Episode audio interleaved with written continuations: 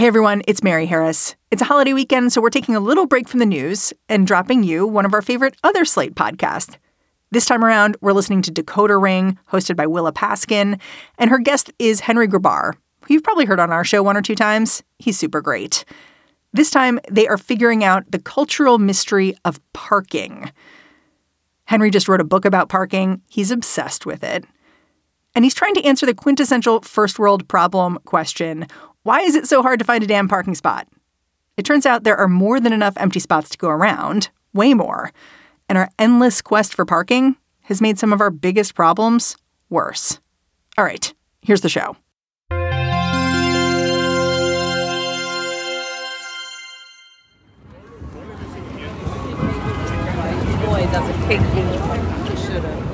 The other day, I did something foolish. I drove into Manhattan. It was foolish because then I needed to find a place to park. Oh, I think I see a spot. It's right there. It's. Oh, it's sorry. It's a hydrant. Someone was just blocking the hydrant. So, okay. Um, if you drive, you know the feeling of looking for a spot and not being able to find one. Okay, no, we're finding a parking space. Okay, then we can go to the museum, but we have to find a parking space first, okay? You know that frustrating, powerless sensation that your one precious life is slipping through your hands because instead of living it, you are stuck in your goddamn car looking for a parking space. Oh, look, this person looks like they're. Let me let me roll down their window. Let's see. Here, here. Hello? Can you? Uh, are you are you leaving? No. Oh, yeah. Thank thank you, thank you. Oh, here's this, like this person's leaving. Let's. Do you think we can get it? You think we can get it? No, this guy just got it first. All right, all right, all right, all right. It's horrible, and no one knows that better than my colleague Henry Grabar. Many Americans say finding a good parking space is the difference between a good day and a bad day. Henry's the author of the new book, Paved Paradise How Parking Explains the World. Okay, everyone knows a lot about parking. Everyone's an expert because we've all done it our entire lives. But I have spent a lot of time thinking about it recently. It's something that we all do and that everyone hates. According to one survey, even more than going to the dentist. Parking's a big mess, and doing it sometimes lasts 15 minutes and lands you six blocks from the museum. But I've come to see that it's one we've got ourselves into and one we can get ourselves out of. So you mean we should build more parking spaces? Absolutely not. Because trust me, if America has enough of anything already, it's parking.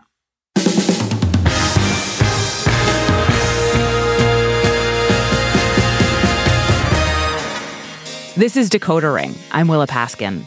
And I'm Henry Grabar. Parking is one of the great paradoxes of American life. On the one hand, we have paved an ungodly amount of land to park our cars. On the other, it seems like it's never enough. I've spent the last few years investigating how our pathological need for car storage determines the look, feel, and function of the places we live. It turns out our quest for parking has made some of our biggest problems worse. In this episode, we're going to hunt for parking from the mean streets of Brooklyn to the sandy lots of Florida. We'll explore how parking has quietly damaged the American landscape and see what might fix it. So today on Decoder Ring, if there's so much parking, then why is it so damn hard to find a spot?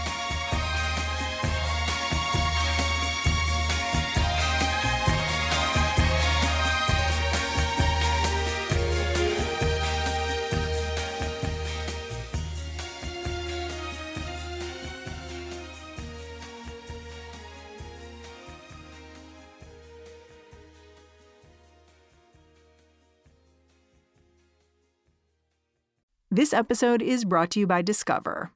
When it comes to your finances, Discover wants you to know they are the credit card that is always there for you. With 24 7 US based live customer service, everyone has the option to talk to a real person anytime, day or night. Yep, that means no more waiting for quote normal business hours just to get a hold of someone. We are talking real service from real people whenever you need it. Get the customer service you deserve with Discover. Limitations apply. See terms at discover.com slash credit card. Hey, Willa, you leaving that spot? I am. Show's all yours, Henry. Great. So I'm glad Willa kept her cool. People fight over parking spaces. People get killed over parking spaces. New York City recorded its first homicide of the year. Police say a 63 year old man was stabbed to death in the Bronx over an argument about a parking spot. It is hard to imagine a more senseless way to go over a square of asphalt that was only going to be yours until the next time you got in your car. And it's particularly obscene when you realize that there really is enough parking. There might even be too much. Estimates of how many parking spaces there are per car range from four to nine in the United States. Rachel Weinberger is a parking researcher, and the numbers she just cited add up to between 1 and 2 billion parking spaces in America, enough to pave the entire state of Massachusetts. Here's how you get to that total. For every car, there's at least a space at the office, a space at the mall, and a space at home. In fact, your typical American home with a two car garage probably has another parking space in the driveway and a couple more on the curb. Say if there's four parking spaces per car, that means 75% of the parking supply is unused at any given time. And that's assuming everybody's parked. Now put some cars in motion, and it's more like 80, 85, 90% of the parking spaces that we have are just empty, waiting for somebody to come along and park in them. When Rachel talks about parking being 80% empty, she's talking about our national parking stock, which, frankly, includes a lot of places no one wants to park. Miles and miles of curbs in the exurbs or the lot at the football stadium on a Tuesday. So, what about the good parking? Well, Rachel reviewed some pretty good parking too Main Street parking. And she found that parking was oversupplied even there by 60%. Even at the highest demand on a normal day in a normal week, parking is oversupplied to the point where there's two parking spaces for every car that wants to park. Even in places that believe they have parking shortages, Rachel found there were 45% more spaces than necessary at the busiest time of the week.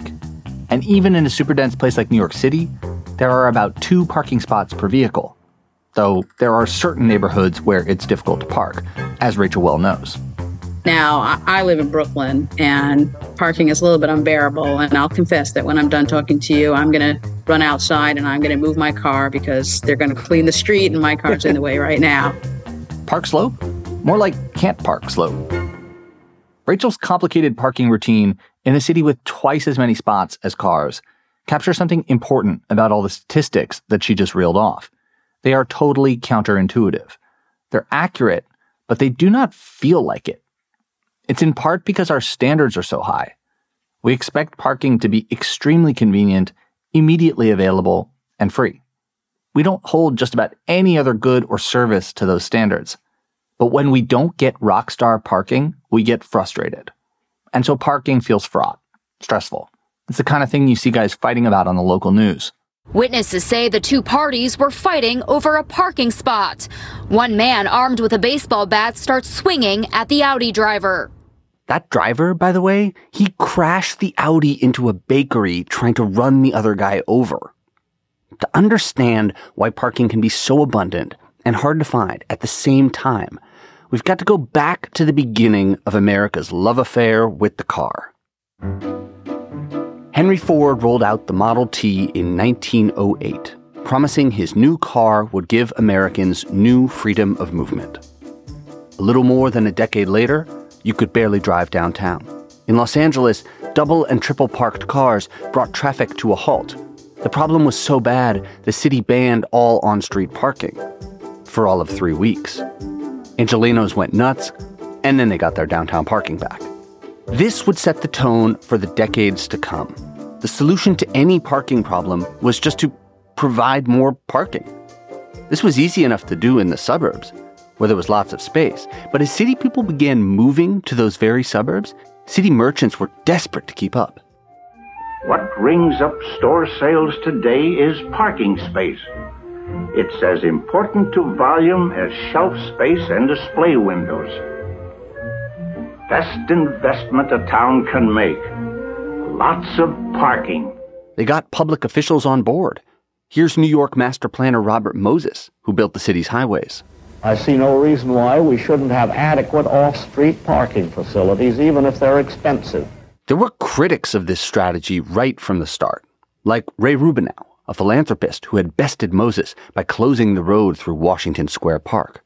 Every time capacity is built for cars, more cars are attracted. There's a new school of thought which says, let's not encourage cars to come into metropolitan areas any more than they must. To which Moses responded, Nonsense. It's just nonsense. And Moses got his way. Cities adopted suburban standards for driving and parking. They built wider, faster streets and tore down neighborhoods for highways. They let mass transit service fall apart and built lots and garages that could emulate malls with their acres of free parking that never fill up. They also required that every new building come with its own parking spots. Planners put a little table in every city code, one space for every pool table at the pool hall, one for every 100 square feet of restaurant, at least one for every home. Where would all this parking go? Well, that was the easy part. Where the buildings had been. From now on, we shall be seeing much demolition. The first step in making our cities better places to work, better places to live. In the 1950s and 60s, raising buildings to make way for cars made sense to most people. Cities were dense, dirty, and clearly in decline. And cars were the future. The revival of the city always seemed to be just one parking lot away. We love baseball, hot dogs, apple pie, Chevrolet. Baseball, hot dogs, But by the 1970s, it was clear there could be such a thing as too much parking. Some cities had built so much space to store cars that there wasn't much left to drive to. Even cities that didn't go this far were frustrated all the new parking they built, it didn't even solve the parking problem. For one thing, all this parking is divided between different businesses, homes, and offices. You can't park in the church parking lot or someone else's condo garage, and you can't pull into one store's lot and run errands in the neighborhood.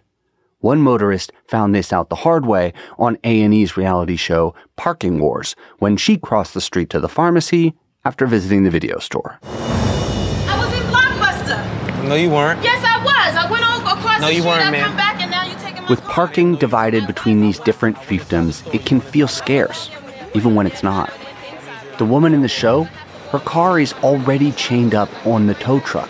It's a problem over here. A lot of people park their cars, they go to other businesses, and there's no parking for the customers. But right now, there are five parking spots in there. There's a more fundamental problem, too. I'm going to tell you a secret about parking.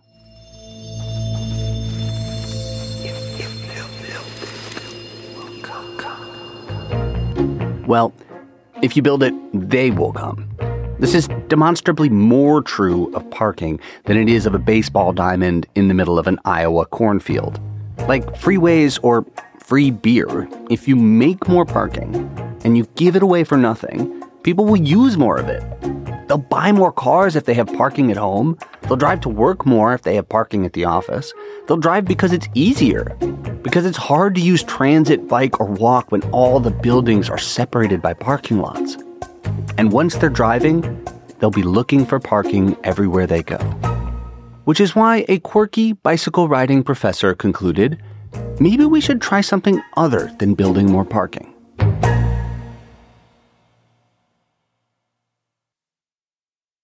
Tell me a little bit about how you got into parking. It's not an obvious subject. I backed in, um, like almost everybody. Don Shoup is a planning professor at UCLA. Trained as an economist, he became the pioneer of parking research, a star in the world of parking. I wrote my dissertation on the land market, and it didn't take me long to realize that parking is the single biggest use of land in the United States. Don is 84, but he has a childlike enthusiasm for pretty much anything related to parking. It tempers the dryness of the subject. Here we Oh, they have garages in the back. Isn't that amazing? I sat down with Don at a recent conference in Seaside, Florida, organized to celebrate his life's work.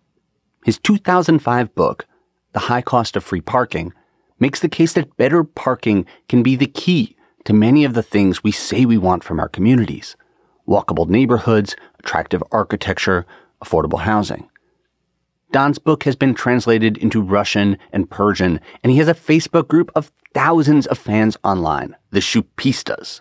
None of them think parking is a dry subject. There's more footprint of land than there is for housing or industry or offices or anything like that. And it's almost all free to the user. So the you know the question is, well, who pays for parking and how? And that was a real intellectual puzzle. One of Don's great insights was just how many miles drivers drive looking for coveted street parking when it's free. He and his students counted how long it took cars to find a spot in a commercial district next to the UCLA campus. We found that uh, took, on an average of uh, three minutes to find a curb parking space, which isn't much. But when you add it all up for all the cars, given the turnover, it was 3,600 miles a day, which is the, more than the distance across the United States in a 15 block commercial district. It's very easy to see how it's happening everywhere. Studies estimate that a full third of downtown traffic is made up of drivers looking for parking. Anyone can see this is a problem, but the typical solution had always been just build more of it. Another way to put this is that people tend to think about parking as a problem you can address through supply. Like Willa at the top of this episode, or Robert Moses asking for more Manhattan garages, or the American towns that Rachel Weinberger studied but increasing the supply hasn't solved the parking problem. Don, being an economist, was able to see this very clearly. He could tell the supply was through the roof. Minimum parking requirements have forced up the supply so much that nothing can be built that doesn't have free, convenient, available parking. He also understood that supply doesn't just respond to demand, it can drive demand. It wasn't that as though planners were trying to help increase the demand for cars and fuel. That wasn't their goal, but that was the effect. So Don thought, what if instead of focusing on supply, we looked at the other half of the equation? What if we paid attention to demand and how to control it? This idea is something we apply in lots of contexts. Restaurants take reservations instead of seating every single person who shows up at 8 p.m. on a Saturday night. Taylor Swift concerts aren't open to an infinite audience. The Olympic Games does a lottery for tickets instead of making the stadiums all big enough to seat everyone who wants to go. One idea to manage how much parking you need is really simple. Share the parking between different buildings that need it at different times. You won't need as much, and drivers can park once and be on their way. And the Parking Wars camera crew will be out of business. There's another more radical idea about how to control demand, one that's been kicking around since the 1930s. That's right, the humble parking meter. It was invented by an Oklahoma City newspaper editor in 1935 after he observed that the best parking spots were always taken by commuters, workers who arrived early and parked all day. His new parkometer started to direct how people parked. Employees began parking further away, leaving the good spots, the paid spots, for deliveries, shoppers, diners, and other clients. The parking meter sorted drivers by how long they needed to park, not just in Oklahoma City, but in every city. Even the original TV Batman approved. Oh, better put five cents in the meter. No policeman is going to give the Batmobile a ticket. No matter, Robin. This money goes toward building better roads. We all must do our part. Good citizenship, you know.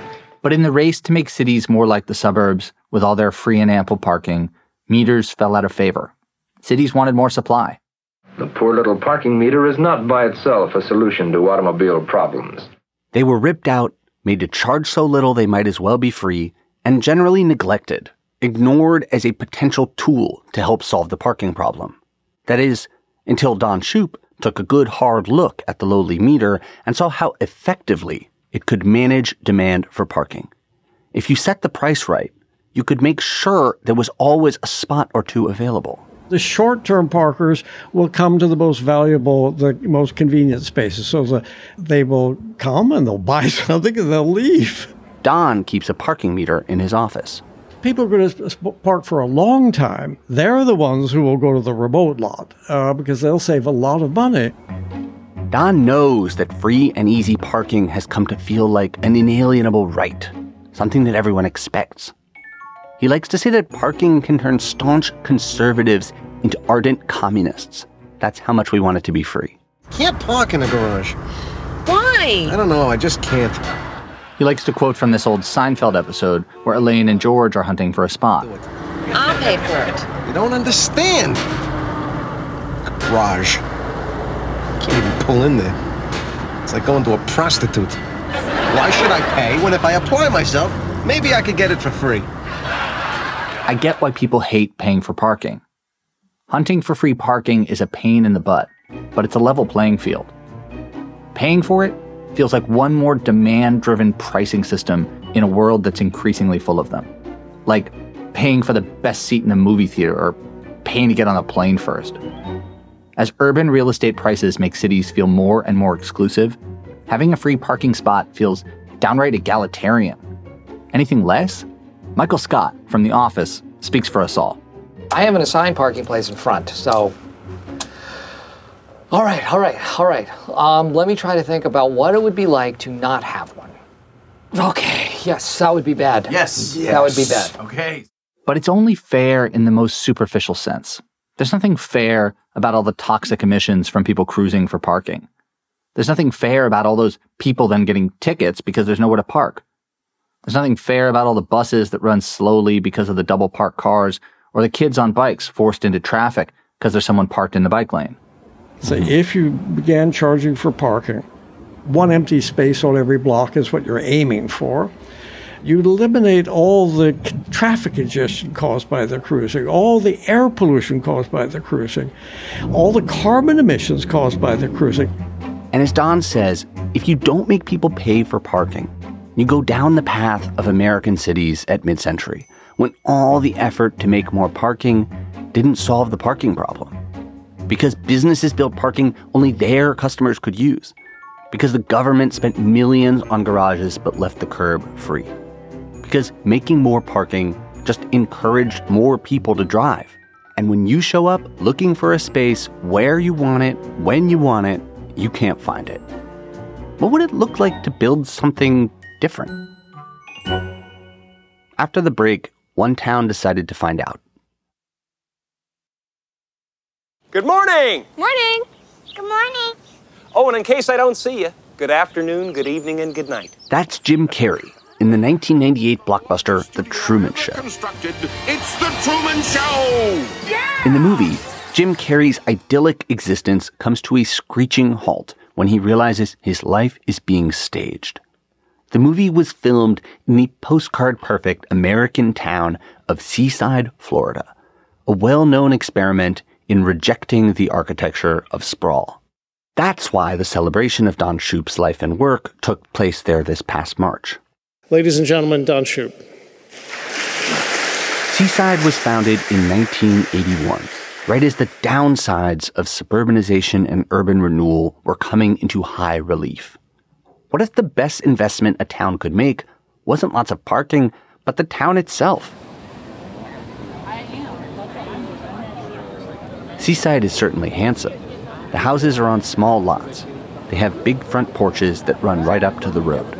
There are no front walls or hedges. Streets are narrow and paved with brick, and people get around on foot or by bike. They have to spend a couple of days, and then it dawns on them that the kids love it. The experience of, of walkability you know, has to be lived, it can't be talked about. That's Andrés Duany. He and his wife, Elizabeth Plater-Zyberk, were the town planners. And when it came to parking, they built Seaside differently. Instead of creating more parking supply, they designed a place with less parking demand. There are no huge asphalt parking lots at the center of town. There are almost no garages or curb cuts or concrete driveway aprons because people parallel park in front of their houses. And almost no one, not the homeowners, not the businesses, has a parking spot that is exclusively theirs. This is twice as efficient. When parking is fungible, it's incredibly efficient because nothing's ever empty. What do you mean when you say fungible? Fungible means that it doesn't, it's not assigned to a single use. Parking assigned to a use is very inefficient. When they say, oh, this is only for the dentist or this is only for the bank, that's useless. The parking used by the ice cream shop during the day can be used by the bar at night. The result of all this people friendly planning was that seaside residents did not drive that much.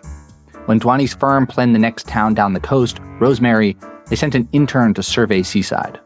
We said, find out how many trips a week they take, how often they get in the car. And it was actually seven times a week. Your typical suburban house, by the way, is associated with that many trips per day. Seaside had solved parking. The design of the town, a style that became known as new urbanism, seemed to tamp down driving demand by offering something residents wanted a place where you could have a car, but you weren't bound to it. But then something unexpected happened. As it turns out, residents weren't the only ones who liked Seaside's people friendly design. Limited parking at the popular destination has been a source of annoyance for many years. It attracted visitors from other towns, too. Thousands of people were coming to visit Seaside, to go to the beach, walk the streets, eat and drink downtown. But first, they had to park. Can I ask you how long it took? Uh, 15, minutes. 15 Okay. minutes. Three laps. Yeah, three laps. And they couldn't find a spot. What was your strategy? Just keep driving around until somebody pulled out. looking for looking for It's backup real lights. simple. You don't need a college degree for that. Yeah.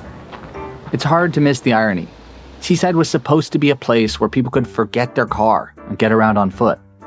And precisely because of that, it's become so popular that it now has a serious parking problem. I asked a Seaside employee how to find a good spot. What time do you have to get here in the morning to get one of those spots? Uh, you can get any of those spots at uh, 445. That's 4:45 a.m. Seaside officials, hoping to build a walkable town in their quiet corner of the Florida Panhandle, did not see this coming.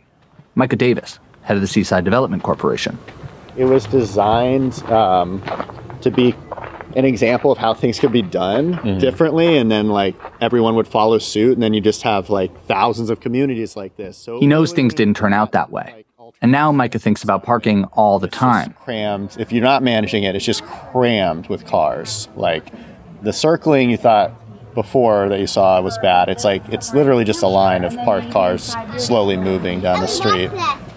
Seaside needed a solution, so they turned to Don Shoup himself.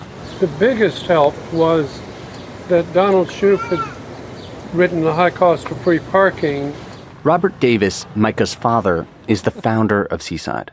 A couple years ago, the Davises put Shoup's principles into practice. They made visitors pay for parking. Starting every March, Seaside charges a variable fee to park your car depending on how full the lot is. Too much money? You can still park for free, just a little further away. The money from the parking fees pays for a shuttle to the employee parking lot, public bathrooms, trash pickup, and planting more trees. I was just there in February, before the meters went on. So I got a taste of what it used to be like all the time. And the paid parking works better than that.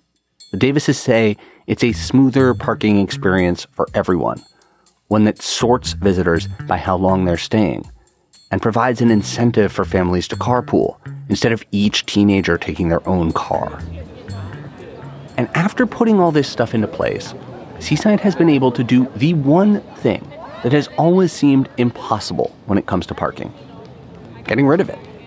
Because Seaside tamped down parking demand, the town was actually able to reduce its parking supply.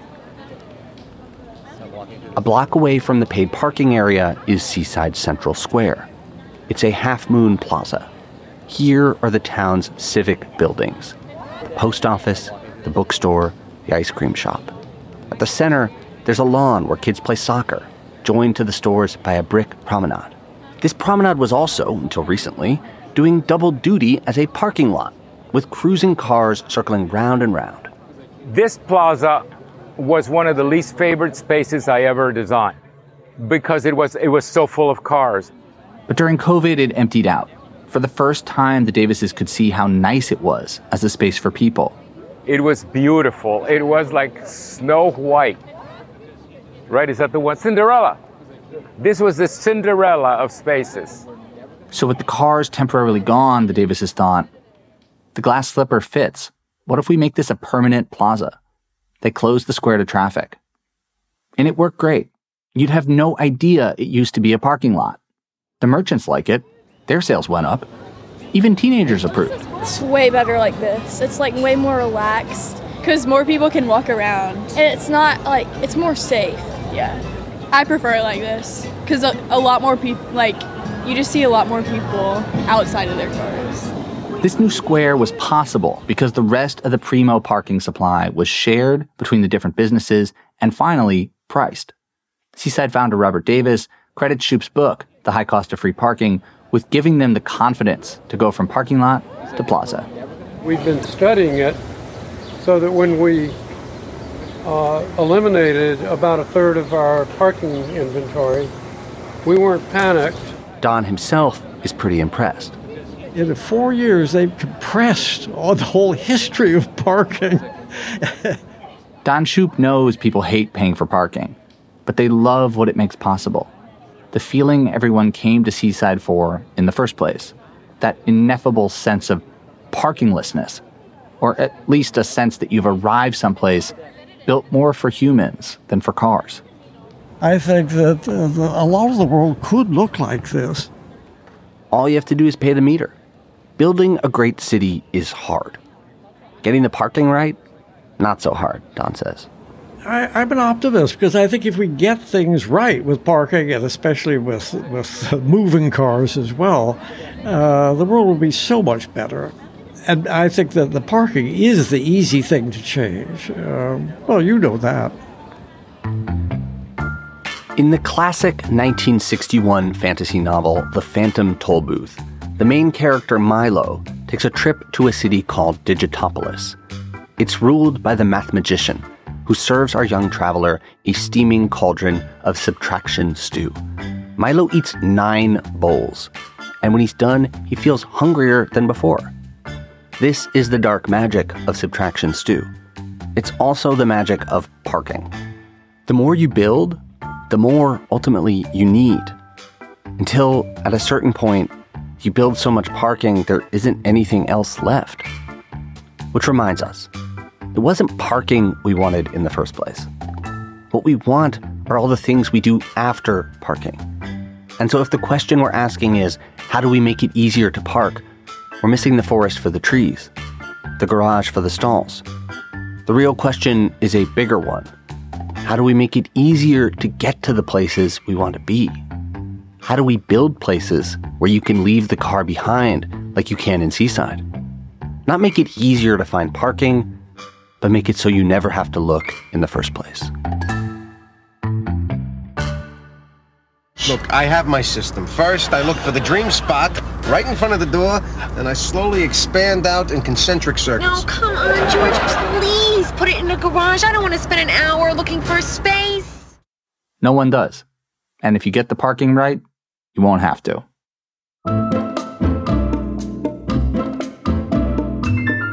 This is Decoder Ring. I'm Henry Grabar. And I'm Willa Paskin. You should all please go buy Henry's great book, Paved Paradise How Parking Explains the World. It is smart and insightful, and it will change how you think about parking forever. Please go get it. This episode was written by Henry Grabar. It was edited by me, Willa Paskin. I produced Decoder Ring with Katie Shepherd. We got extra production help from Patrick Fort and editing help from Joel Meyer. Eric John is Slate's executive producer of narrative podcasts, and Merritt Jacob is senior technical director. Thank you to Jane Wilberding, Rachel Weinberger, Donald Shoup, Andrés Duany, Robert Davis, Micah Davis, Christy Milliken, Fletch Isaacs, Victor Benhamou, and Nina Pareja. You can find me on Twitter at Willa Paskin, and if you have any cultural mysteries you want us to decode, you can email us at decodering at slate.com. If you haven't yet, please subscribe and rate our feed in Apple Podcasts, Spotify, or wherever you get your podcasts. Even better, tell your friends. And if you're a fan of the show, I'd love for you to sign up for Slate Plus. Slate Plus members get to listen to Decoder Ring without any ads, and their support is crucial to our work. So please go to slate.com slash decoder plus to join Slate Plus today. We'll see you next week.